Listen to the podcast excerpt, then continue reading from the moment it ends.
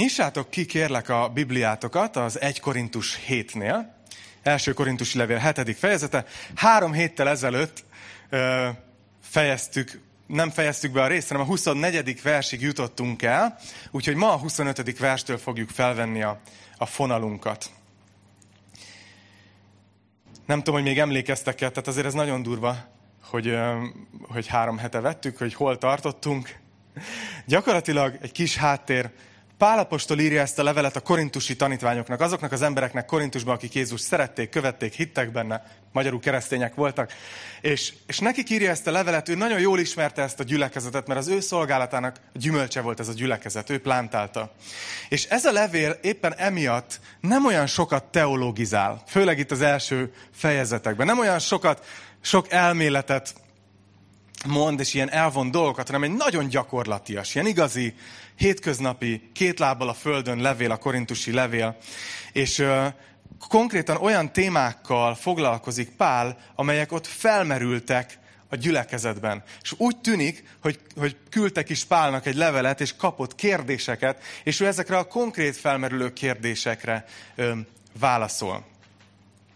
Ö, és nagyon látjuk Pálnak a szívét ebben, hogy, hogy ő nem úgy képzelte a kereszténységet, hogy az valami elméleti, elvont dolog.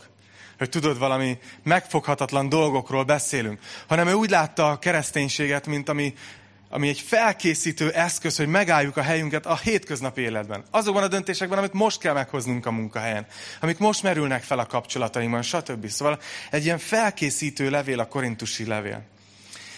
És szóval itt vannak ezek a kérdések, és az ötödik fejezet óta, ötödik, hatodik, hetedik, a téma az a párkapcsolatok és a szexualitás megélése keresztényként. És ugye beszéltem már erről nektek, hogy Korintus ez egy elég vad hely volt ebből a szempontból, tehát sok szabály nem volt, elég laza erkölcsű város volt, és, és a keresztényeknek kihívást jelentett a különböző élethelyzetben lévő keresztényeknek, hogy hogy éljen meg a helyem, a, a kereszténységemet, a hitemet, és konkrétan ezt a területet, ebben a városban. Szóval nagyon sok mindenről beszélt már eddig, Pálapostól beszélt arról, és ott kellett kezdeni, hogy, hogy, hogy srácok, nem oké, okay, hogyha prostituáltakhoz jártok. Tehát Korintusban ilyen szinten volt a helyzet, hogy helyre kellett ezt tenni. Aztán ugye beszélt arról, hogy hogy tekintenek a szexualitásra, és ezeket mind megtaláljátok az archívumban, hogyha, hogyha szeretnétek. De itt ugye azt láttuk, hogy, hogy utána rátér rátért a házasokra, hogy a házasságban mi a helyzet, hogy hogyan élik meg a házas életet. Aztán beszélt a, a vállásról. Mi van akkor, hogyha valaki keresztényként egy nem keresztényel házasodott össze, és mondjuk a társa válni akar? Vagy nem akar válni? Pál ezekről a témákról mind beszélt, és ma pedig rátér az egyedülállókra, Úgyhogy erős volt a kísértés, hogy a tanításnak az All the Single Ladies címet adjam, de végül, végül nem ez lett a címe. És igazából három csoport is van az egyedülállókon belül, nem árt ezt tudatosítani magunkba. Pál beszélni fog azokhoz, akik sosem voltak házasok, és akik ezen belül szeretnének, és mondjuk jegyesek, és azok is, akik özvegyek, akik voltak házasok, csak már nem. És ezekhez mind beszélni fog. És csak két megjegyzés, mielőtt elkezdem olvasni a 25. verset. Az egyik az az, és ezt fontosnak tartom kiemelni egy ilyen tanítás előtt, hogy ezekben a fejezetekben Pálapostól nagyon gyakorlati erkölcsről beszél. És természetesen, mivel ott van a Bibliában, ezért tanítjuk, tanulmányozzuk, végigvesszük. De nagyon fontos, hogy lássátok azt, hogy Pálapostól itt ezt a levelet keresztényeknek írja. Tehát olyan embereknek, akiknek akiket nem az erkölcsösségük tett keresztényé. Ma van egy ilyen közgondolkozás a világban, hogy, hogy hát, mint hogyha attól válnál keresztényé, hogy te betartod a tíz parancsolatot. Nem ettől válik valaki keresztényé, hanem attól válunk keresztényé, hogy egy ponton az életünknek azt mondtuk, hogy beismerjük, hogy mi bűnösök vagyunk, és elfogadjuk, hogy Jézus Krisztus értünk halt meg, és támad fel, és úgy döntünk, hogy neki adjuk az életünk kormánykerekét, ő lesz innentől kezdve a vezetőnk, a tekintélyünk, az Urunk, az Istenünk, őt követjük. És ennek már csak egy következménye, hogyha azt mondtuk Istennek, hogy ő az Úr. Ezt jelenti a megtérés. Akkor ennek lesz hatása az életünk különböző területeire, beleértve az erkölcsünket. Az erkölcsösségünket, hogy hogyan élünk. Szóval ezért beszél Pál. Csak azért tartottam fontosnak elmondani, hogy nehogy azt gondoljátok, hogyha, hogy valaki attól lesz keresztény, hogy erkölcsös. A másik pedig, hogy bár az egyedülállóságról lesz szó, én nagyon remélem, hogy, hogy mindenkinek egy ilyen felkészítés lesz ez a téma. Attól függetlenül, hogy milyen helyzetben vagyunk, melyik, melyik csoportban. És ahogy az egyedülállók itt voltatok, és végighallgattátok a házasoknak szóló, hát azért elég combos részeket, ott, ott, ott azért volt, volt mondani való. Most itt vagytok házasok, és ne kapcsoljatok ki, hanem hallgassátok meg, hogy mit mond az igaz egyedülállóknak. Egyrészt azért, mert, mert vannak olyan alapelvek, amit ebből a fejezetből ki fogunk szedni, ami bármelyik élethelyzetben alkalmazható. Nekünk is házasoknak. De másrészt Ugye az, azért jövünk el a gyülibe, hogy felkészüljünk arra, hogy szolgálunk emberek felé. És nem mindegy, hogy hogyan viselkedünk az egyedülálló embertársainkkal. Hogyan szolgálunk feléjük, hogyan kommunikálunk. Úgyhogy, és ráadásul Istent is egy más módon fogjuk ebből a témából meglátni. Úgyhogy nem tudom, hogy készen álltok-e? Jó. Na akkor 1 Korintus 7 és a 25-től kezdjük. A hajadonokról ugyan nincsen rendelkezésem az Úrtól, de tanácsot adok. Úgy, mint aki az Úr irgalma folytán hitelt érdemel. Ez egy nagyon érdekes vers, és mindjárt megyünk is tovább, nem, nem szeretnék hosszasan megállni ennél az első versnél, de milyen érdekes, ugye, hogy itt egy vers, itt egy téma, amire Pálapostól konkrétan odaírja, hogy, hogy erről a témáról, az egyedülállókról, ugye itt hajadonoknak mondja, nincs rendelkezésem az Úrtól. Hanem azt mondja, amit most hallani fogtok tőlem, az igazából az én keresztény életemből, ahogy az úrirgalma folytán már talán hitelt érdemelek a szemetekben, tanács. Én tanácsot adok nektek, hogy hogy éljétek meg. És van ezzel egy vita ezzel kapcsolatban egyébként, hogy, hogy akkor ez most azt jelenti, hogy ezt nem kell komolyan venni, mert ez csak Pálnak a tanácsa volt, de nem az Úrtól vette. Vannak, akik azt mondják, hogy nem, ez csak azt jelenti, hogy ez konkrétan Jézus nem beszélt az egyedülállóságról, de hogy ezt ugyanúgy a Szentlélek adta az ő szívébe. E, igazából az a helyzet, hogy, hogy benne van a Bibliában. Tehát még akkor is, ha Pál azt gondolta, hogy ő csak tanácsot ad, ez egy ihletett rész, és majd meglátjátok, hogy miért. És amikor az egyház kanonizálta a Szentírást, akkor bekerült ez a rész is bele. Szóval komolyan kell vennünk. De mégis érdekes, hogy Pál azt mondja, hogy, hogy itt, itt nincsen az Úrtól rendelkezés, amit itt én most tanácsot adok. Mint, mint egy olyan ember, akitnek talán már van némi szava. Mit mond nézzük Pál a nem házasoknak. És most fel fogom olvasni a 26-tól egészen a 32-ig, és azt szeretném megmutatni utána nektek, hogy itt Pál néhány alapelvet tesz le ezzel a témával kapcsolatban. 26. vers. Azt tartom tehát jónak, a küszöbön álló megpróbáltatások miatt, hogy jó az embernek úgy maradnia, amint van. Feleséghez vagy kötve? Ne akarj elválni. Feleség nélkül vagy? ne keres feleséget. De ha megnősülsz, nem védkezel. És ha férhez megy a hajadon, nem védkezik. Az ilyeneknek azonban gyötrelmük lesz a testben. Én pedig szeretnélek ettől megkímélni titeket. Ezt pedig azért mondom testvéreim, mert a hátralevő idő rövidre szabott. Ezután tehát azok is, akiknek van feleségük, úgy éljenek, mintha nem volna. És akik sírnak, mintha nem sírnának. Akik pedig örülnek, mintha nem örülnének. Akik vásárolnak, mintha semmiük sem volna. És akik a világ javaival élnek, mintha nem élnének vele. Mert a világ látható alakja elmúlik. Azt szeretném, hogy gond ne terheljen titeket. Szóval mit tanácsol Pál az egyedülállóknak? És a házasoknak azt mondja, hogy ha teheted, ez, az, ez egy ilyen alapelv, ha teheted, maradj úgy, ahogy vagy. Házas vagy? Ne válj el. Egyedülálló vagy? Ne házasodj meg. És persze hozzáteszi, hogy ha szeretnél, akkor hajrá. Tehát, ha meg akarsz házasodni, akkor házasodj meg. De azt mondja, hogy ha teheted, akkor ne. És figyelmeztet, hogy lesznek következményei. És itt, amire rá szeretnék mutatni, az Pálnak a szíve hogy ő miért mondja ezeket. Itt talán ebben a fejezetben még fontosabb az, amit, hogy miért mondja, mint az, amit konkrétan mond. Mert, mert azt mondja, hogy szeretnélek titeket megkímélni. Bele fogunk ebbe menni, hogy ez mit jelent. De ez az alapállás. Szóval lehet, hogy furcsa, meghökkentő, amit itt mond. De az egész fejezetet úgy hallgassátok, hogy Pálnak ez a célja, hogy a korintusi keresztényeket megkímélje szükségtelen gondoktól, szükségtelen gyötrelmektől.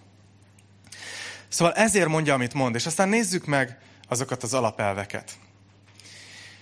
Szóval először is azt mondja, hogy ne nősüljetek meg, ne menjetek férhez, ha nem vagytok házasok. Hát nem sok áment hallottam a teremben, amikor felolvastam ezeket a verseket, ugye ez kicsit furcsa, és kicsit nézzük meg, kicsit hámozzuk szét, hogy miért mondja ezt Pál. Én azt gondolom, hogy az egyik oka, amiért mondja, az az, hogy a Korint, az első gyülekezet, a korai gyülekezet meg volt arról győződve, hogy Jézus éveken belül vissza fog térni. Ezért mondja itt Pál, hogy a hátralevő idő rövidre szabott. Ugye, a világ, 31. versben a világ látható alakja elmúlik.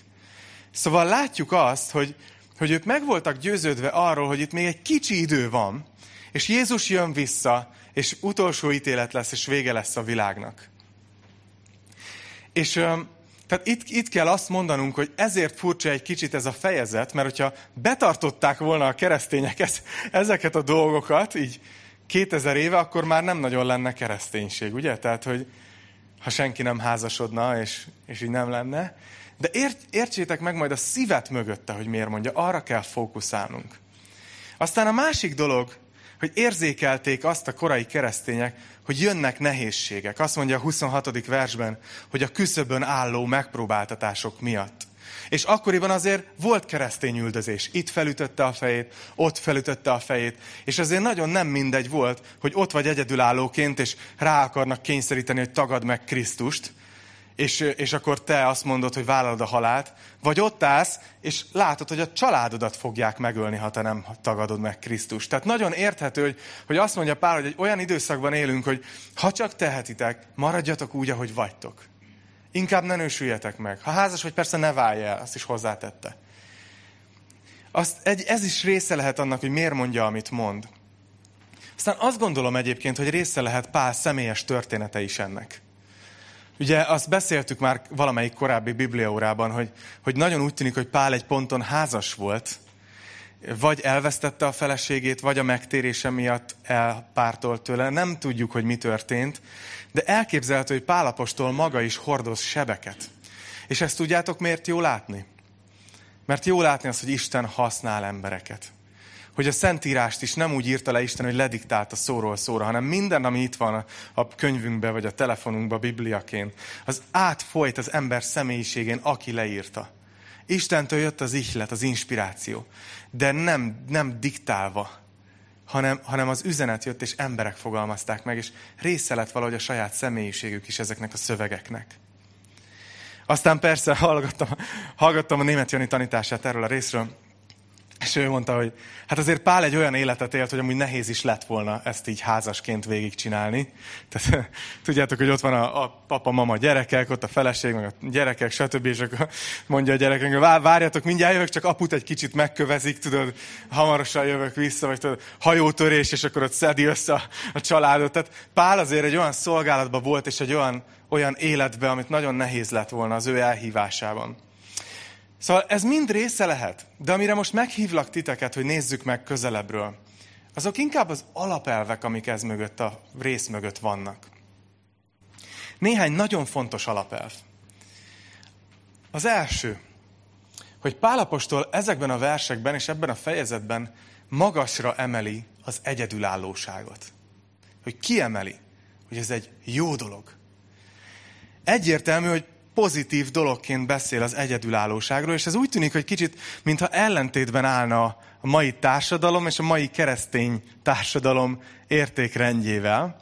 Ugye, én beszélgettem egyedülállókkal, itt a Gyüliben is, direkt megkérdeztem őket, meginterjú voltam egy kicsit, és azt mondták, hogy nagyon nehéz, hogy szinte minden beszélgetésbe ne jöjjön fel ez az egyedülállóság téma, egy olyan felhanggal, mint hogyha ez egy, hogy is fogalmazzam, mint egy ilyen megoldandó probléma lenne. Vagy egy ilyen átmeneti áll, állapot, tudjátok, hogy, hogy igen, most egyedülálló vagy, de majd egyszer megérkezel úgy rendesen, és megállapodsz, amikor majd házas lehet. Kicsit így, mint a, mint a Shrekben a szamár, tudod, hogy, hogy ott vagyunk már, ott vagyunk már, akkor, tudod, van ez a rész, megvan? Na, több éve csináltam ezt meg utoljára tanításban. Szóval a lényeg az, hogy valahogy így vannak, így vannak sokszor ezek a, a keresztények az egyedülállókkal, hogy na, Hogy hangzott a kérdés, hogy, hogy na mi lesz már, vagy na, van már valami? Vagy, tehát ilyen kérdéseket tesznek föl nekik. Ilyen kínos beszélgetések, tudod, amikor épp csak arra nem kérdez rá valaki, hogy egyébként direkt vagy egyedül, vagy csak így sikerült. Tehát, hogy... És ez, ez nem jó. Ez nyomást tesz a másik emberre. Tehát valaki kiírta a Facebookra, hogy, hogy nem rossz neked, hogy, hogy minden barátod házas és te nem. És azt mondta, hogy de rossz, de nem tudok rajtuk segíteni. Tehát, hogy azon, hogy mindannyian küzdködünk. Hallgattam, e, e, igen, ezt majd később.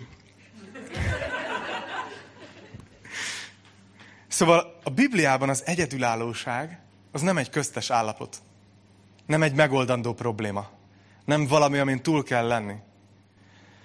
Az egy, az egy egész szám. Vannak itt mérnökök, meg matekos emberek. Az egy, az egy egész szám.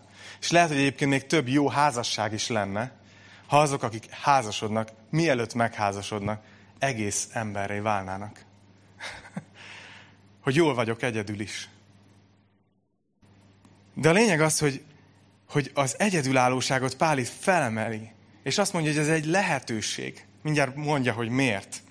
De csak gondoljatok bele, hogy milyen emberek voltak egyedülállók, akik óriási dolgokat tettek a világnak.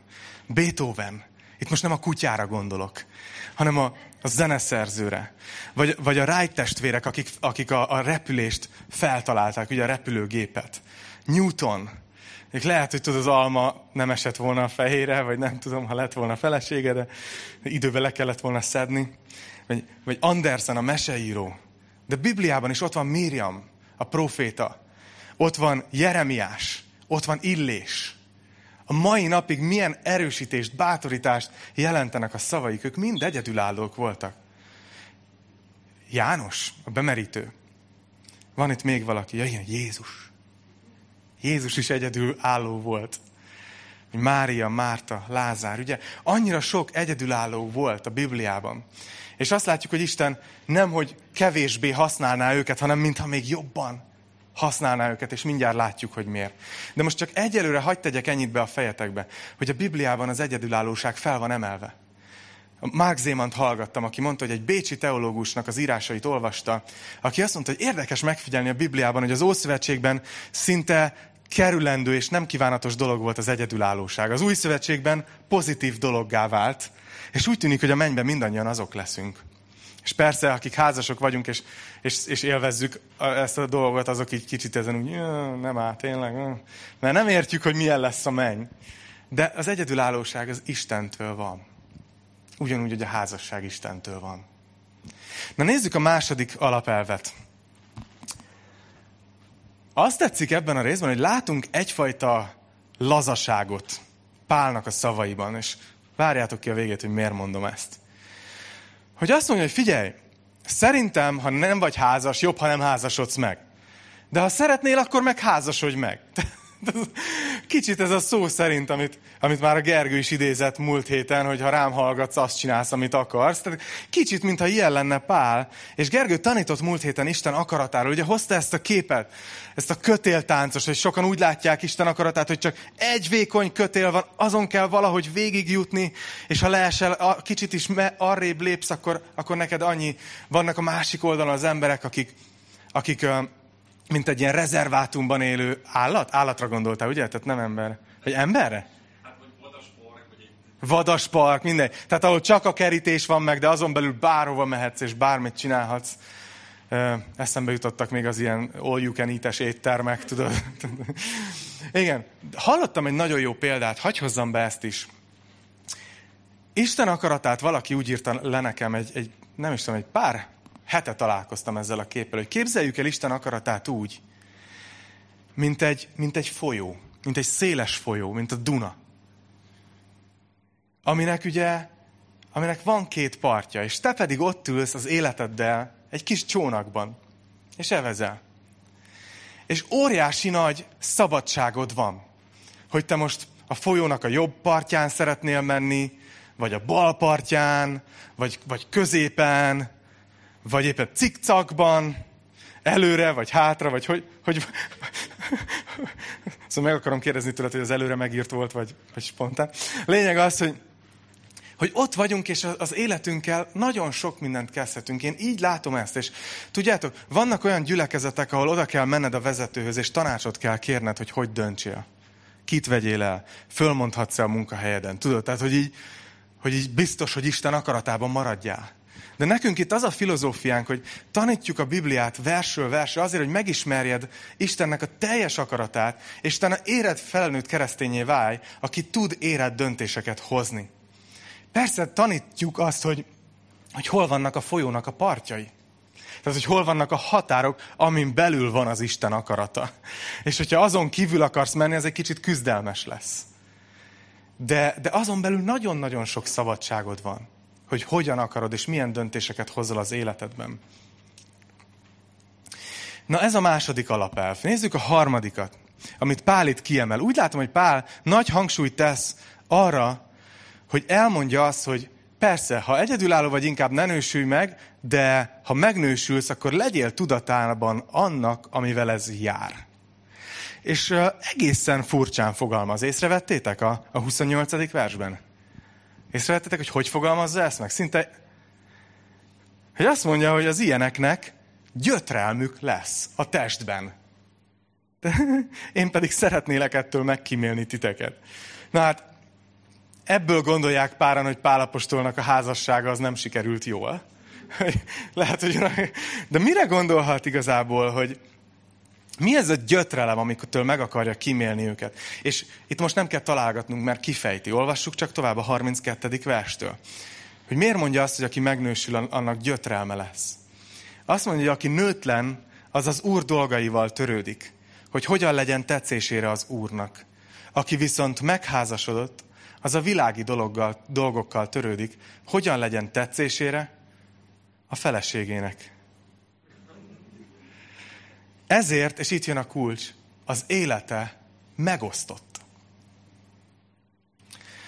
És utána rátér a lányokra, ugyanezt a verziót végigviszi. A nem férjes asszony és a hajadon az úr dolgaival törődik, hogy szent legyen testében is, lelkében is. Aki pedig férjhez ment, a világi dolgokkal törődik. Hogyan legyen tetszésére a férjének?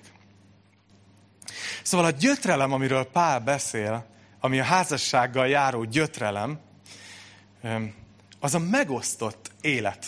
És azt mondja, hogy, hogy teljesen természetes, hogyha valaki, valaki házas, akkor ő már nem csak maga hoz döntéseket. Ő már nem csak az urat keresi, ő már nem csak arra fókuszál, hogy, hogy Isten országát építse, hanem meg kell felelni a házastársának is. És azt mondja, hogy az élet megosztott. Pál, mintha azt csinálná, hogy, hogy lássuk meg az értéket, az egyedülálló lehetőséget az egyedülállóságban.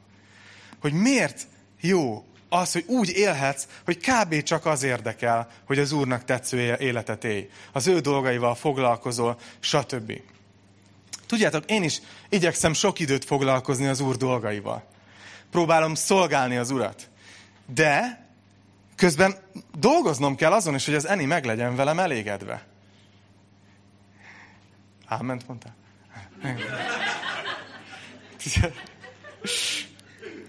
Pedig én a lehető legjobban nősültem. De mégis, mégis azt mondom, hogy igaz, amit Pál ír. Tehát, hogy, hogy a, a, az én életem is arról szól, ugye, hogy egy, egy folyamatos egyensúlyozás. Szolgálat, család. Munka, szolgálat, család, barátok. És, és van egy megosztottság, és Pál apostolnak ez a fajta megosztottság, ő erre ezt a szót mondta, hogy ez egy gyötrődés. Az alapelv szerintem ez mögött az az, hogy, hogy Pál szeretné, hogyha nem tennénk egy ilyen rózsaszín filtert a házasságra, hogy ne legyünk naivak, ne képzeljünk bele túl sokat, hanem legyenek helyén az elvárásaink, hogy kőkemény munka.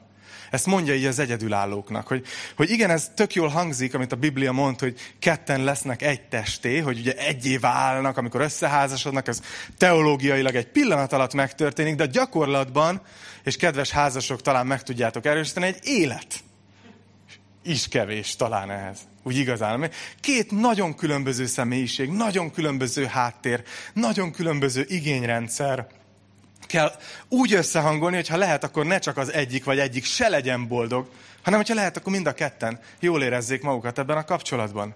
És Pál erre azt mondja, hogy ez gyötrelem. De igaz, nem? Tehát látjuk ezt a hétköznapokban, hogy a férfiak, nők mennyire különbözőek. Tehát csak egy egyszerű téma, tehát bevásárlás. És vannak, akik már nevetnek. Nekem olyan feleségem van, nem egyeztettem ezt a részt veled, bocsánat, ezt tudtam, hogy ha elmondom, akkor kihúzatod a jegyzetből. Tehát ő nem egy tipikus ez a shoppingolós tudod, nő, hogy menjünk be nyolc boltba, de, de nem úgy vásárol, mint én. Én úgy vásárolok, hogy van egy, van egy listám azokról a standard dolgokról, ami kell otthonra. Tudod, mielőtt elindulok, én abból kihúzom, ami van. Hogy lássam, hogy mi marad. És utána elmegyek, és megyek sorba az osamban, és nekem az a lista az úgy van berendezve, ahogy az osan. Tudod? Tehát nem az, hogy ja, még vissza kell mennem valamiért. Én? én nem, nem, nem, én most csak magamról beszélek, nem rólad. Lényeg, lényegtelen. Egyszer haza... Egyszer hazajöttem külföldről, és uh, Albert, ugye nálunk az a felállás, hogy, hogy papa, mama, gyerekek, egy fiú, egy lány. Tehát mint a mesében, tehát a nemek aránya az teljesen egyelően elosztott a családba. Ez akkor billen meg, amikor én elutazok. És egyszer hazajöttem, és az Albert azt mondta, apu, olyan jó, hogy hazajöttél. Azt mondja, egyfolytában vásárolni kellett menni. Pedig gondolom ez kb. azt jelentette, hogy nem egyszer, hanem kétszer mentetek el. Csak ő ezt férfiként, ugye férfi palántaként már így érezte. Na, ami, amiért beszélek erről, az csak annyi, hogy hogy igen, Pál szeretné azt, hogyha nem az lenne, hogy az egyedülállóságot így elfelejtjük, és a, és a házasságra meg tennénk egy ilyen rózsaszín filtert, hogy hú de jó, hanem azt mondja, hogy mind a kettőnek megvan a szépsége, de szerinte az egyedülállóság az hasznosabb. Ezt mondja. És, és, és a házasokra meg azt mondja, hogy hát az meg egy kicsit gyötrelmes. És egyébként ezért van az, hogy amikor itt a Golgotában valaki össze akar házasodni, akkor van egy ilyen, egy ilyen jegyes felkészítő, házassági felkészítő anyag, amit használunk, és olyan hét témáról szól, amin házasságban minden borul a bili. Ugye az egyik például, hogy mi a házasság, erről nagyon eltérő véleményekkel jönnek emberek. Vagy a második, hogy a szeretet, az mit jelent? Szerepek a házasságban. Mi az egyiknek a feladata, mi a másiknak. Na most, ha egyedülálló vagy, neked ezzel nincs, nincs dolgod. Nincs dolgod, hogy mi a szereped a házasságban. Kommunikáció. Ugye két igényt kell össze egyeztetni. A másik mond valamit, a másik megsértődik. Az egyik szeretne valamit, a másik nem szeretné, de nem tudja, hogy hogy mondja azt, hogy nem szeretné, úgyhogy a másik ne azt érezze, hogy nem szereti, csak azt, hogy nem szeretné. És igen, soha nem szerette volna, de eddig megtette, mert jól akart lenni. És iszonyú sok kommunikációs nehézség van. Egyedülállóknak nincs ez a fajta kommunikációs egyeztetés. Úgy döntesz, hogy éjjel háromkor elmész sétálni Városliget? Elmész. Úgy döntesz, hogy már heted, na, a, a, héten már az ötödik napja fogsz pizzát vacsorázni? Pizzát fogsz vacsorázni. Pro tip, kenyérpirító oldalra fordítva, pizza melegítő. Újra melegítő, csak mondom. Aztán ezen a jegyes oktatós anyagon beszélünk szülők témájáról. Após, anyós. Óriási téma. Rengeteg házasság küzdik ezen. Pénzügyek. Ki a spórolós, ki a másik szerint nem elég spórolós. Beosztja, nem osztja be. Jogosan költötte el. Aztán van az utolsó téma a jegyes felkészítő anyagban a szex, tudod? És az oda van írva előre, hogy azt, azt a házasságkötés előtt egy pár héttel csak, ha lehet, ne pár hónappal, de erről is beszélni kell. Szóval Pál azt hiszem, hogy azon túl, amiket elmondtunk róla, valószínűleg nagyon sok házast lelki gondozott. És látott házasságokat. És azt mondta rá, hogy figyeljetek, valószínűleg jobb, hogyha egyedül maradtok. Na, kicsit menjünk, menjünk, menjünk tovább. Elképzelem, hogy ott ülnek az egyedülállók a korintusi gyülekezetben, akkor felolvassák ezt a levelet. Tudjátok, ez akkor nem úgy volt, hogy oké, okay, megjött Pálapostól level, akkor következő egy évben versről versre ezt fogjuk tanulmányozni, hanem megjött Páltól egy levél, akkor összejött a gyülekezet, és végighallgatták, hogy valaki felolvassa. És elképzelem, hogy ott ülnek az egyedülállók ezen a ponton, ők már hallottak a prostizásról, hallottak a házas életről, hallottak tudod mindenről, és akkor most végre róluk van szó, hogy egyedülállók, és mi Pálnak a tanácsa? Hát figyelj, teheted, maradj úgy. Hát, és, és tudod, így lehet, hogy felmerül bennük, hogy, hogy ez most csak be akar húzni minket a csőbe, tudod, hogy az egyedülállók jobban tudnak szolgálni, és lehet, hogy hiány van szolgálókból a korintusi gyülekezetben, szóval lehet, hogy Pálnak így Gyüli felé hajlik a keze, vagy, vagy, vagy neki nem jött össze, és akkor neked se legyen jó, vagy, vagy azért mondja, hogy vigasztaljon. Ez a legrosszabb, nem? Lesajnáló megjegyzések, hogy tudod, van már párod, van, hát, tudod, van valaki a képbe, és nincs, nincs, nincs. Hát nem baj, hidd el, hogy jó lesz, érzed a hangsúlyból, hogy na, megint lelettem sajnálva. Lehet, hogy így érzik magukat ott az egyedülállók, hogy hallgatják ezt Páltól. Vagy tudod, vagy mi lehet? És itt jön az igazi motiváció a 35. versben. Azt mondja, hogy ezt pedig éppen a ti javatokra mondom. Nem azért, hogy törbe csaljalak titeket, hanem hogy fedhetetlenül élhessetek, és teljes szívvel ragaszkodjatok az Úrhoz. Pál azt mondja, hogy higgyétek el, hogy ez nem csapda, amit mondok, hanem a ti javatokra mondom. És az a célom ezzel, hogy teljes szívvel ragaszkodjatok az Úrhoz. És hagyd térjek vissza egy kicsit a 32. versre, ahol azt mondta, hogy azt szeretném, hogy gond ne terheljen titeket. Még korábban valamelyik versben mondta, hogy szeretnélek titeket megkímélni. Szóval most, ha egy kicsit ki is lépünk a házasság és egyedülállóság témára, ezt mindannyiunknak hallanunk kell. Hogy Pál egy olyan víziót ad a keresztény életre, egy olyan látást, hogy milyen legyen a keresztényként az életünk, hogy ő, ő szeretné, hogyha nem egy olyan életünk lenne, ahol túlvállaljuk magunkat, túlpörögjük magunkat, két végén égetjük, próbáljuk még ezt is betenni, azt is betenni, még ezt is bevállalni, és tudod, nem is gondolunk bele, hogy egyes döntéseink milyen következménnyel és milyen nehézségekkel fognak járni, ahogy megyünk tovább. Persze megvannak a, nehézségek, a küzdelmek kívülről. De Pál azt vizionálja, hogy a keresztények úgy gondolkoznak, hogy ami az én döntésemben áll, én igyekszem magamat nem szivatni az életben. Hanem, hanem igyekszem, hogy minél gondtalanabb legyen az életem. Igyekszem, hogy minél kevesebb szükségtelen küzdelmet kelljen megvívnom. És ö, szerintem erről kell ma beszélgetni, mert egy olyan kultúrában élünk, és egy olyan társadalmi korszakban, ahol, ahol semmi nem elég. Még, még, még, még, még. Dolgozol 8 órát? Nem elég. Dolgozol 9 Nem elég. Dolgozol 10 Nem elég.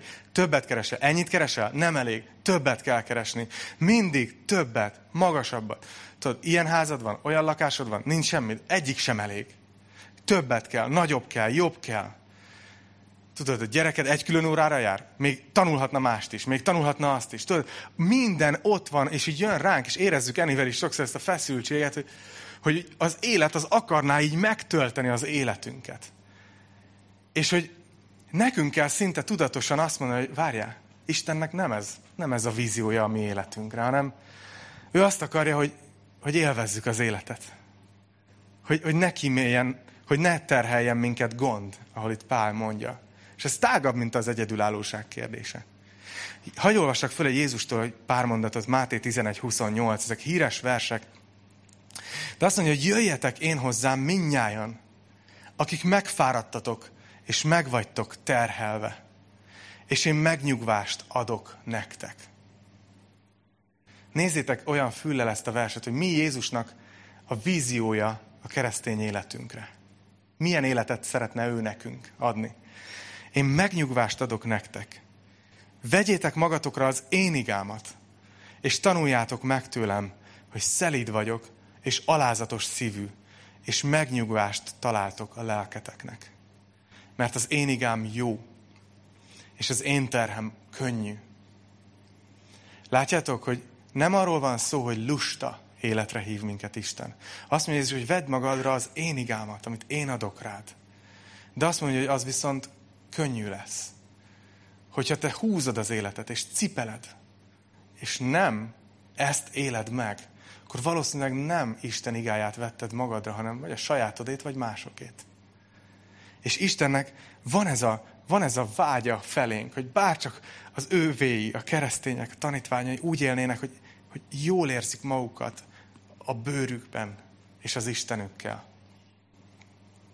Ezért Petitől én kértem ezt a dalt, hogy tegye be. Ugye, ez annyira tetszik ez a dal. Sokszor hallgatom.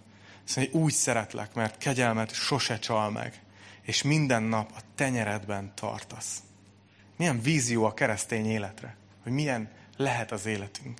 Azt mondja, hogy reggel ébredéstől lefekvésemig éneklem a te jóságodat.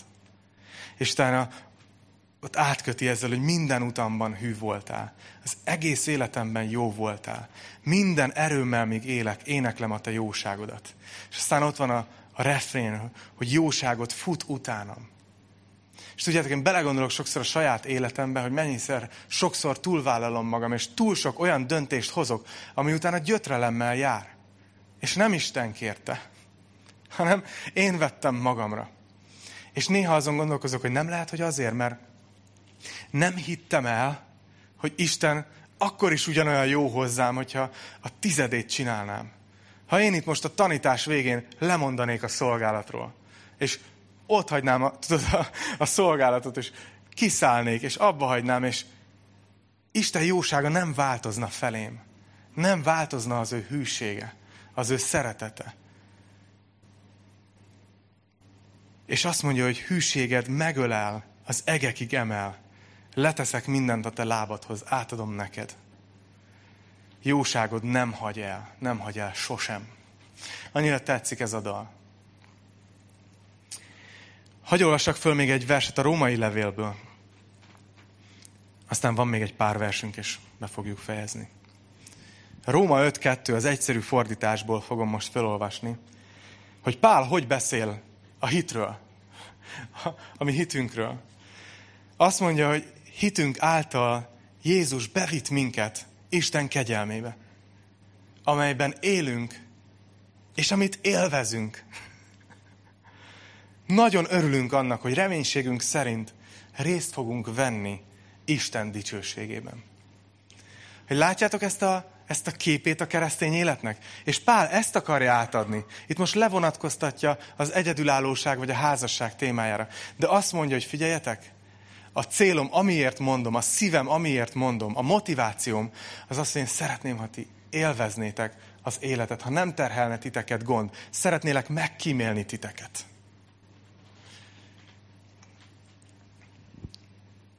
És persze egy összetört világban élünk, tudjátok, folyamatosan jönni fognak kezelendő helyzetek az életben, olyat is, amit nem mi vállalunk be, és azzal meg, meg kell birkózni férfiasan, és, és nyilván nincs ezzel semmi gond. Csak itt arról beszél Pál, hogy ami a mi döntésünk. Na, Pál elkezd beszélni egy második csoporthoz, az már nem lesz ilyen hosszú, ne féltek. Hogy mi van, ha már van jegyesem? Ugye akkoriban azért nagyon sok volt az ilyen elrendezett házasság, hogy amikor még kicsik voltatok, szülők megállapodtak, hogy ő lesz a tied. Egyébként néha egyszerűbb lenne, nem? Tehát meg van mondva, hogy ő lesz, és akkor megoldod, hogy működjön. Ma is működik ez bizonyos részén a világnak. De ott ültek a korintusi gyüliben emberek, akik egyedülállók voltak, de volt jegyesük. Tehát, hogy évek óta ott van valaki, akit már eljegyeztek. Na most mit csináljunk, Pál? Elvegyük, vagy ne vegyük? Azt mondja a 36. versben, ha pedig valaki azt gondolja, hogy tisztességtelenül bánik a jegyesével, és már nem tudja magát fékezni, és így érzi, azt érzi szükségesnek, tegye meg, amit akar, nem vétkezik, vegye feleségül. Aki azonban szilárd elhatározásra jutott, és a szükség nem kényszeríti, mert hatalma van a saját kívánsága felett, és úgy döntött a szívében, hogy a jegyesét megőrzi, jól teszi. Azért, aki feleségül veszi a jegyesét, az jól teszi, aki nem veszi feleségül, még jobban teszi. nagyon, nagyon kemény pál. Nagyon, nem is merek itt most ránézni a párokra. Szóval, hogy, szóval hogy az van, hogy látjátok, inkább a szabadságra hagy hívjam fel a figyelmeteket megint hogy olyan, annyira tetszik ez nekem, hogy azt mondja, hogy ha úgy döntesz, és itt három dolgot is felsorol, ugye, hogy egyrészt, hogyha ha úgy érzed magadnak tisztességesnek, hogy nem lépsz ebből vissza, úgy érzed, hogy ez becsület kérdés neked, vedd el. Ha úgy érzed, hogy nem tudsz mit kezdeni a szexuális vágyaiddal, és nem tudod magad megtartóztatni, vedd el. Ha úgy érzed, hogy nem tudod, vedd el. De utána azt mondja, hogy de ha ezek nincsenek, akkor pedig jobb, hogyha nem veszed el. És olyan nem mondja azt, hogy akkor az nem teljesen Isten akarata, ki tud még belőle hozni valamit, de azért tudod, jobb lenne. Nem, hanem azt mondja, hogy csináld ezt, vagy csináld azt. Hát kicsit, amit a Gergő is mondott múlt héten. Dönts! És aztán Isten meg fogja áldani. És az is tiszta, hogy ha valaki viszont nem tud uralkodni magán, akkor jobb, ha nem tartja magát önbecsapáson. Ugye a történelemből láttuk ezt eleget, hogy cölibátus, amiről aztán kiderült, hogy nem annyira volt cölibátus. Tehát, hogy a Biblia nagyon őszinte, hogyha valaki nem érzi magában azt, hogy tudna szexualitás nélkül élni, akkor nősüljön meg. Na és mi van az özvegyekkel? Ültek így Korintusban a gyülekezetben emberek, akik házasok voltak, de már nem élt a házastársuk, és ők is így hallgatták a levelet, hogy na vajon én hogy élem meg ezt a területét az életemnek, Isten szerint. És Pál ezt mondja, az asszonyt a törvény köti, amíg él a férje. Tehát ugye ez visszautal arra, hogy, hogy Pál a vállást kizárta, az előző fejezetben már ezt, már ezt néztük, bocsánat, a fejezet elején. De azt mondja, hogy ha viszont a férje meghal, szabadon férjhez mehet, ahhoz, akihez akar, de csak az Úrban. Az én véleményem szerint azonban boldogabb lesz, ha úgy marad, amint van. Hiszem pedig, hogy bennem is az Isten lelke van. Szóval látjátok, az özvegyeknek ezt mondja Pál, hogy figyelj, két dolgot, két dolgot mond. Egyrészt, hogyha szeretnél, akkor férhez mehetsz, akihez akarsz. És itt hagyj vegyem ki ezt egy kicsit tágabbra, hogy nem csak az özvegyeknek szól ez, hanem azt mondom, hogy van egy nagy félreértés a keresztények között. Biztos ti is hallottátok, hogy, hogy tudod, Isten rendel egy valakit egy valakinek. És ez egy kicsit az a kötéltáncos Isten akarata, hogy csak ő, és ha őt tudod, rosszul sikerült az első beszélgetés, akkor hát benézted Isten akaratát. Tudod? Vagy hogyha valakinek nem jön össze, akkor nekem nem rendelt senkit Isten? Ennél sokkal egyszerűbben fogalmaz a Biblia. Azt mondja, hogy menjen férhez, akihez akar. Hogy megnézed, szeretnéd őt házastársnak? Házas hogy össze vele. De oda teszi a másodikat, hogy csak az Úrban. Pál nagyon egyértelműen leszögezi, és máshol is beszél a Bibliában erről, hogy, hogy keresztény ember ne kössön házasságot nem keresztény emberrel.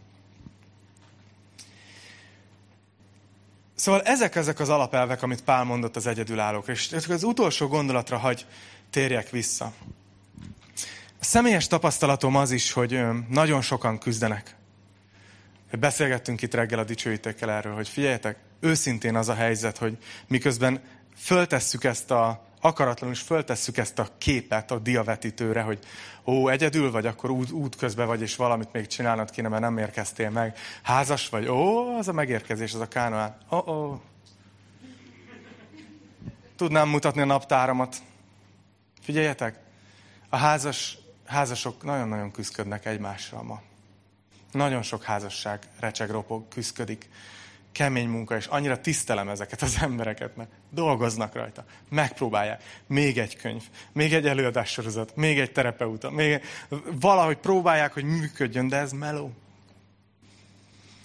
Megkockáztatom, és itt most nem verseny, tehát itt egyedülállókat, házasokat nem kockáztatunk, de itt az a helyzet, hogy maga ez a témakör az életünkben, ez küzdelmes. Ha egyedül vagy, nyilván van egy csomó szabadságod amit tudod, nem kell megbeszélni pénzügyi döntéseket, nem kell megbeszélned az időbeosztásodat, nem kell elkéreckedned, tudod, ne, nem sorvadnak el a barátságaid. Mert, mert házasként elsorvadnak sokszor a barátságaink, mert, mert már ehhez a másik emberhez ragaszkodunk. És persze lemaradsz arról, hogy, hogy, hogy olyan módon kötődj valakihez, az, hogy ne üres lakás várjon otthon, stb. Ezt nem lehet megversenyeztetni. Amit mondok, hogy ez a terület, akár egyedülállóság, akár házasság, ugyanúgy küzdelemmel jár. És ugyanúgy Istennek van rá tanácsa.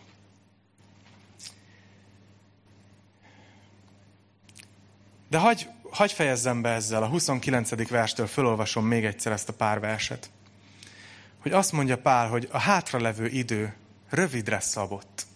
Valahogy beteszi ezt az egész témakört, hogy nézz erre a témára úgy, hogy nem csak az életedet nézed, hanem nézd a, a nagyobb perspektívát, a hosszabb távot, hogy neked örök életed van. De azt mondja, itt a hátralevő idő rövidre szabott. Ezért tehát azok is, akiknek van feleségük, úgy éljenek, mintha nem volna. És akik sírnak, mintha nem sírnának. Akik pedig örülnek, mintha nem örülnének. Akik vásárolnak, mintha semmiük sem volna. És akik a világ javaival élnek, mintha nem élnének vele. És megismétli, hogy mert a világ látható alakja elmúlik. És azt mondja, hogy szeretném, hogy gond ne terheljen titeket. Talán ez a legfontosabb gondolat a mai bibliai részünkből, hogy, hogy Pál mondott sok dolgot az egyedülállóknak, és remélem, hogy valakinek segített. Mondott olyat is biztos, amire azt mondjátok, hogy na hát ez nem nekem szól, mert én bizony küzdök ezzel, és én szeretnék megházasodni. Rendben van. Azt is mondta, hogy akkor házasodj meg. De valahogy mindannyiunkat arra hív Isten, hogy egy kicsit zoomoljunk ki. És most magamnak is mondom, és hallottátok, milyen mélyet sóhajtottam?